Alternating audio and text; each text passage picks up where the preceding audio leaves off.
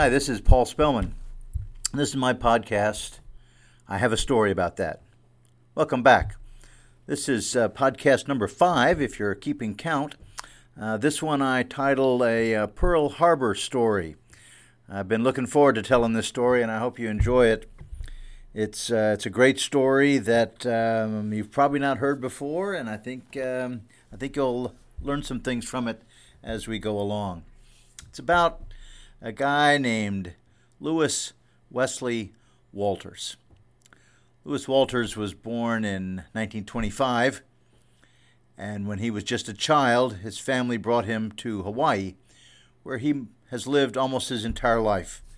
Here in the spring of 2019, uh, Lewis is still alive and getting ready to celebrate his 94th birthday. Well, let me tell you a little bit about Lewis and uh, really how I came across him. Um, last year, uh, we were in Hawaii. We were visiting our daughter who was living in Kailua, and we went down to the beach. We were walking along the beach on a beautiful afternoon, and we looked up under the palm trees, and there was a little old man sitting there, kind of hunched over in a wheelchair, all by himself. And so, out of some curiosity, of course, I went up there and introduced myself.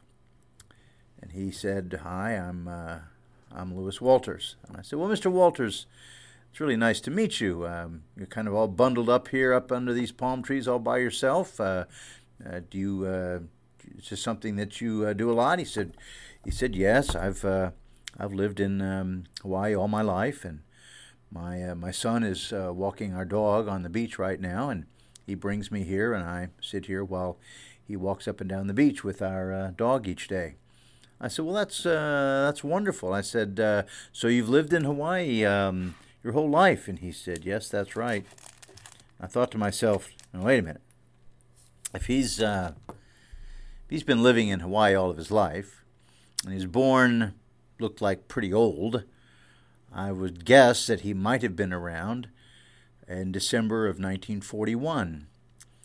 And so I asked him first, I said, So, um, Mr. Walters, um, how old are you? He said, Well, I'm 93. And I said, Well, let me ask you a question. I said, uh, Were you here in Hawaii um, in 1941 uh, at Pearl Harbor? And he looked up at me and he said, Yes, I was. I said, Well, listen, I, I, if you don't mind, I'd love for you to tell me the story because um, I'm an historian. I love teaching history. I write history, and uh, my father is in the Navy, so I've got a great affection for uh, World War II stories, and I'm wondering if you would tell me yours. And he said yes, in a somewhat halting voice and kind of staring down at the ground on occasion. Mr. Walters told me his story. He was 16 when the Pearl Harbor attack commenced on that Sunday morning, December 7th, 1941, a story I'm sure most of my listeners are quite familiar with. His father, George Walters, was actually there at Pearl Harbor that morning.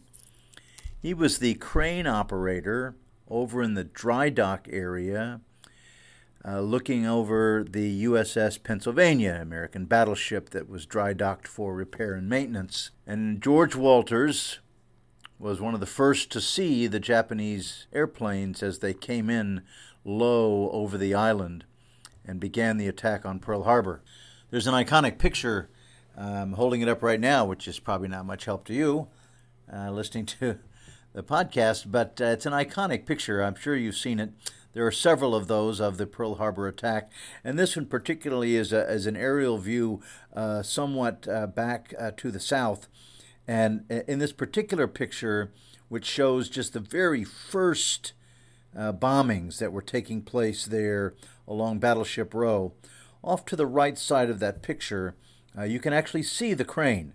Um, as it uh, as it stands there over in the dry dock warehouse district at the eastern edge of uh, Pearl Harbor. Mr. Walters continued with his story. He said, So I was just arriving uh, that morning from home because I was an electrician's apprentice and I was working in the carpentry shop there at the warehouse, literally below the crane where my father was working. And he said, as I arrived there, I looked and and the crane was going back and forth, swinging almost uh, erratically. And I thought, goodness gracious, something is terribly wrong. And I looked up there, and my father was uh, was operating that crane, and he would swing it towards uh, the harbor, and then he would swing it back again.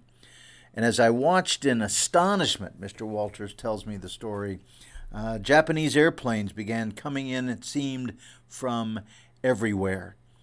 And he said, It dawned on me what my father was doing. He was actually doing two things. He told me later the first thing he was doing was he was trying to literally swing the crane in the direction of Pearl Harbor as a way of signaling to anybody uh, who was um, uh, in the vicinity to look in that direction to see what was happening. But he said also, as the attack continued, uh, Japanese aircraft uh, came in his direction as well, spotting the USS Pennsylvania there in uh, dry dock. And so he said, I was literally swinging that crane like swatting flies to keep the Japanese planes from bombing uh, the USS Pennsylvania. And in fact, the Pennsylvania was spared uh, from being bombed or damaged uh, during the Pearl Harbor attack. At the uh, end of the attack, as uh, sirens were going off everywhere and great billows of smoke were going up into the sky as 19 American naval vessels began to sink or list uh, from the damage of the attack. Mr. Walter said, uh, a buddy of mine who was there in the carpentry shop, he and I uh, ran down to the um, edge of the water and began dragging the bodies of sailors out of the water as they floated across the harbor. And we put them in carts and wagons that we had nearby and we would bring them back to a warehouse there, and we would line them up in the warehouse, and then we would go back down to the waters and drag more bodies out of the harbor. He said we did it all day long. That's so that's a remarkable story. I, I, love that story, and I love the way he told it. It was as if he was right back there all over again. I think he could see it in his mind and hear the noises uh, that were associated with it. And then he told me a really fascinating side story uh, with a kind of a chuckle as he did. He said that uh, at the end of the attack, as the smoke was still billowing and everyone was still running and screaming, the the supervisor of the uh, dry dock area uh, came uh, driving madly down into the area. He had seen the crane swinging back and forth uh, during the attack, and he jumped out of his car and he ran up to my father, who was still sitting up in the uh, in the crane, and uh, said, uh, "Walters, what are you doing up there? You're going to break that crane. It's going to fall over." And and he said, my father tried to explain to him what he was doing, but the supervisor wouldn't have it, and he said he fired my father right on the spot and forced him to get out of the crane and walk away. And uh, after a pause, Mr. Walters said. Um, uh, sometime later, when everyone uh, heard what had actually happened, uh, my father not only got his job back, but he got a citation for uh, uh, heroism and valor in that particular moment at Pearl Harbor. So I'm listening to the story as I'm standing there on the beach uh, and absolutely shaking my head. It's just a, a wonderful story. And again, uh, Mr. Walters was just so engaging as he you know, he just became 60 years younger as he began telling that story along the way. And so I, I thanked him so very much, and and, um, and I said, uh, you know, I guess you've probably had lots of experiences along the way. He said, he said, yeah, let me tell you another story. Now, before I go on to his second story, uh, I must tell you that if uh, if you want to uh, corroborate uh, this story, you can actually uh, find Mr. Walters. If you Google it or look on the internet, look up Lewis Walters, Pearl Harbor, and you'll see several stories. He's been um, interviewed a number of times over the years. He's uh, received an award from a Navy journal. Uh, his story has been written up in many different ways. And it's this particular story that I've just shared with you about him being at Pearl Harbor uh, that morning of December 7th, 1941. Uh, without the little side story about his father being fired uh, later that same day and then getting his job back sometime later. That's a little uh, extra bonus here. But we're not, uh, we're not nearly through here. Uh, this story just seemed to get better and better, and I haven't seen anywhere else in writing where the rest of this story has been told. So as far as I know, this is new information from me to you, from Lewis Walters. He said, so um, as the war came to an end, he said, I continued to do contract work uh, now that I was uh, of age uh, for the U.S. Uh, government. I did carpentry work, I did electrical work, and I was a uh, truck driver for a number of um, private companies uh, that worked for the government. The war had come to an end, and he continued to work uh, into his 20s. Now it was into the 1950s as he's continuing to reminisce, uh, to remember those days back then. And then he began to tell me a completely new and different story of his experience in 1954, 13 years after Pearl Harbor. And he began to talk about an experience he had had in the Marshall Islands. Now, in 1954, in the Marshall Islands, in a special top secret program of the United States military called Castle Bravo, there were a series of six tests of thermonuclear weapons around a small little island on the far northwest corner of the Marshall Islands called the Bikini Atoll. The first one was on March the 1st, 1954.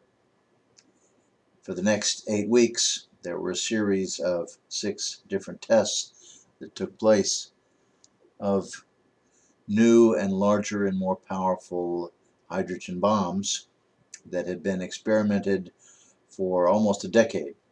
The very first of the experiments of the detonation of a hydrogen bomb took place on July 1st, 1946 in Operations Crossroads, as it was called. But now, eight years later, in the Marshall Islands, still there were a series of uh, more tests that would take place. At this particular uh, test, uh, the Castle Bravo uh, test of March 1st, 1954, a 15 megaton TNT thermonuclear weapon housed in a cylinder nicknamed the Shrimp, was detonated uh, over that island.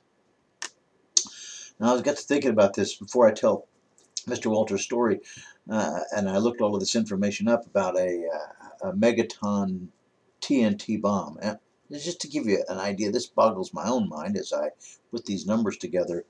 Megaton is short for a 1 million ton so the detonation of this particular hydrogen bomb, what was called the first lithium hydride thermonuclear weapon to be detonated, was 15 megatons of TNT, the equivalent of 15 1 million tons of TNT being detonated. Clearly, as it had done in some of the earlier tests as part of Operation Crossroads, the uh, island and area surrounding this detonation were absolutely devastated.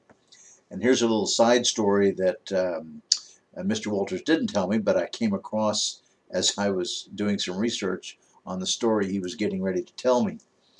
Um, in the attack that took place, the test that took place in 1946 as Operation Crossroads, there were a number of uh, American uh, vessels that were stationed various miles in each direction as a way of testing the results and consequences of these uh, hydrogen bombs. One of the ships that had just been decommissioned that sat out on the ocean there was the USS Pennsylvania the ship that had been in dry, dry dock uh, all those years earlier uh, at Pearl Harbor. It was damaged sufficiently and also by the radioactive fallout that occurred as a consequence of the bomb, and three years later was uh, scuttled uh, off the coast of Kwajalein, which is the larger island in the center of the Marshall Islands.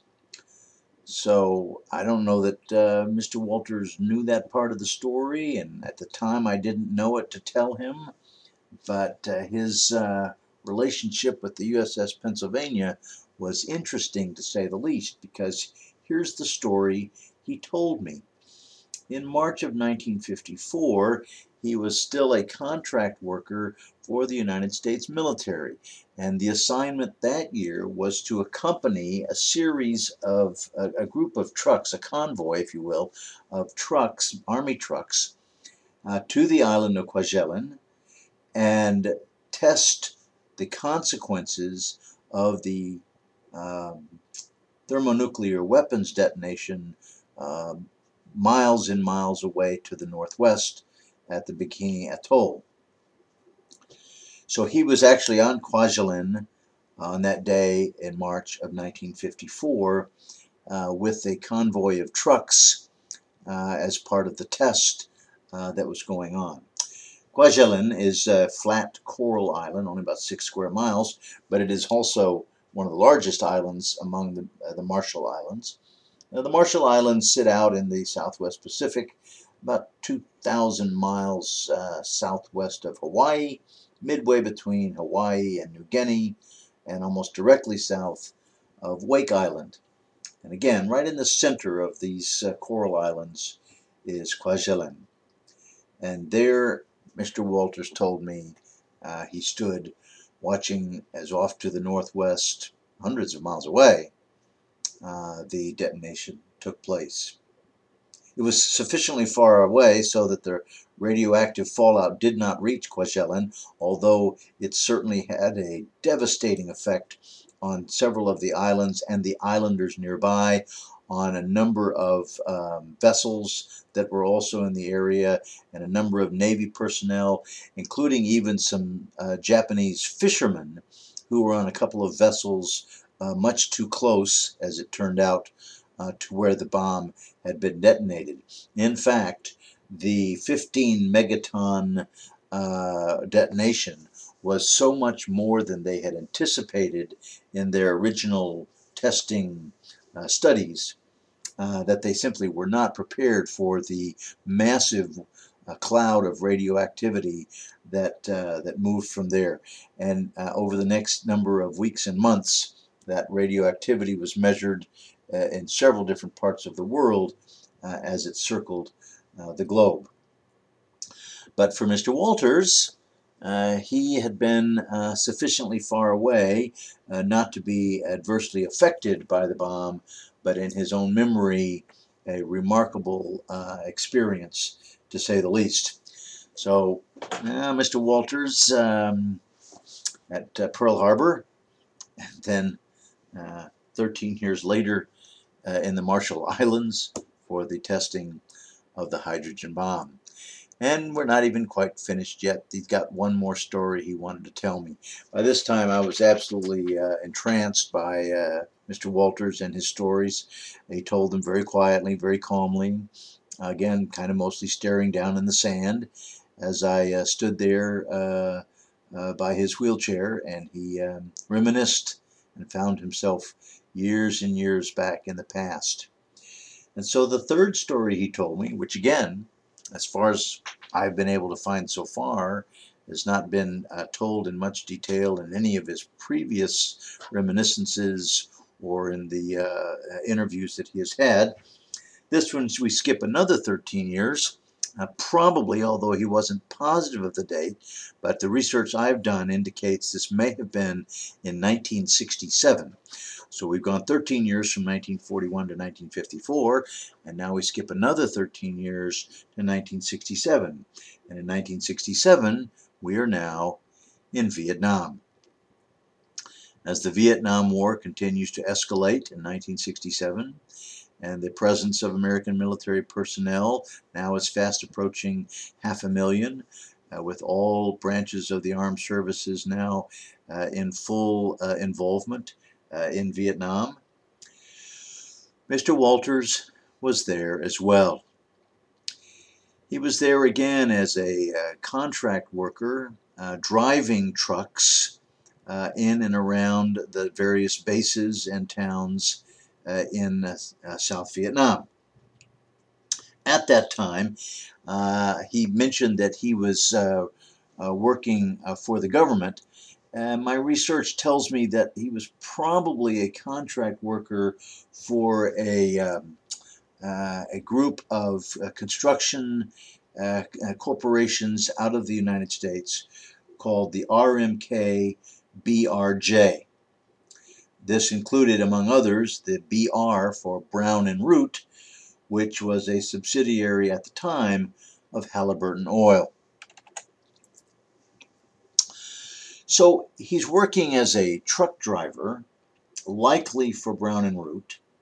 Um, and thus for RMK BRJ, which had been there since 1962, responsible for a lot of the construction, uh, the marine bases, a lot of work uh, along the coast of South Vietnam, and so on. And so he's telling me this story. He said, Now I'm in Vietnam. And um, he said, I'm driving along in a convoy of, uh, of workers when all of a sudden we were uh, uh, set upon by Viet Cong and the truck con convoy came to a screeching halt uh, out in the middle of the jungle area, not uh, too far from Saigon, but far enough away to know that we were in big trouble. And the Viet Cong uh, attacked the truck convoy. Having attacked the convoy and killed a number of workers, it took the rest of us as hostages. And Lewis Walters now related over the next few minutes in his story about being held as a captive of the Viet Cong. He and a couple of dozen of the other drivers, the other drivers all were specifically related to Halliburton uh, and Brown and Root. Uh, he was not uh, part of that particular group, but was part of the convoy. They were taken into the jungle where they were uh, kept in a makeshift temporary uh, prison camp there in the jungle.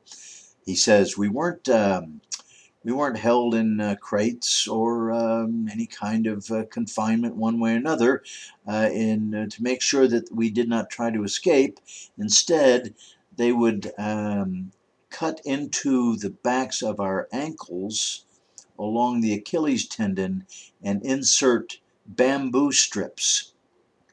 And the pain of those bamboo strips inserted into the back of our uh, ankles would prevent anyone trying to run off uh, into the jungle. He said it was excruciating and they stayed uh, as still as they possibly could. Well, a couple of days went by, and then all of a sudden there was a lot of activity, and the Viet Cong uh, came and uh, rounded all the uh, workers up and uh, began to walk them out to a road nearby where they were placed on a couple of trucks and uh, driven uh, towards the um, RMK camp that was some miles away. Apparently, uh, they had asked for a ransom from the RMK and had been paid uh, for the safety of the, uh, the drivers of the contract workers. So Lewis Walters tells me the rest of the story. So they're being taken back towards the camp and he said, uh, we now could see the uh, Halliburton camp uh, uh coming up. Uh, all the other workers uh, who worked for them were wearing a, a, kind of a uniform. They wore black pants and white shirts. And he said, really more by coincidence than anything else, I happened to be wearing black pants and a white shirt as well, although I was not part of that particular company. But he said the Viet Cong drove us up to an, an area just short of the camp where they then released us and we were all now walking towards the camp. He said, I know I didn't belong to that uh, particular uh, camp where the Halliburton workers were, but he said I wasn't going to be left out here in the middle of nowhere. So I just sort of um, became part of the group and kind of inched my way in with the rest of them as they were now uh, walking back to the camp. He said, I wasn't quite sure what was going to happen. Once I uh, got to the gates of this, uh, this camp, I didn't have any identification that related me to that particular camp, and I was afraid that maybe the Halliburton people or the soldiers there would turn me away. And then where would I be left out by myself with the Viet Cong uh, off on one side? He said, just as I was reaching the gate and not quite clear what was going to happen, another convoy of trucks happened to be driving up from the other side, coming up that a side road, and one of the guys in one of the trucks recognized me as I stood outside the gate. The Viet Cong, by this time, he said, had disappeared off into the jungle. My friend hollered at me. He said, Hey, Walters, what are you doing? And I said, I'm looking for a ride out of here. Can you give me one? He said, Oh, sure, jump in. He said, I got in the truck and we took off for Saigon.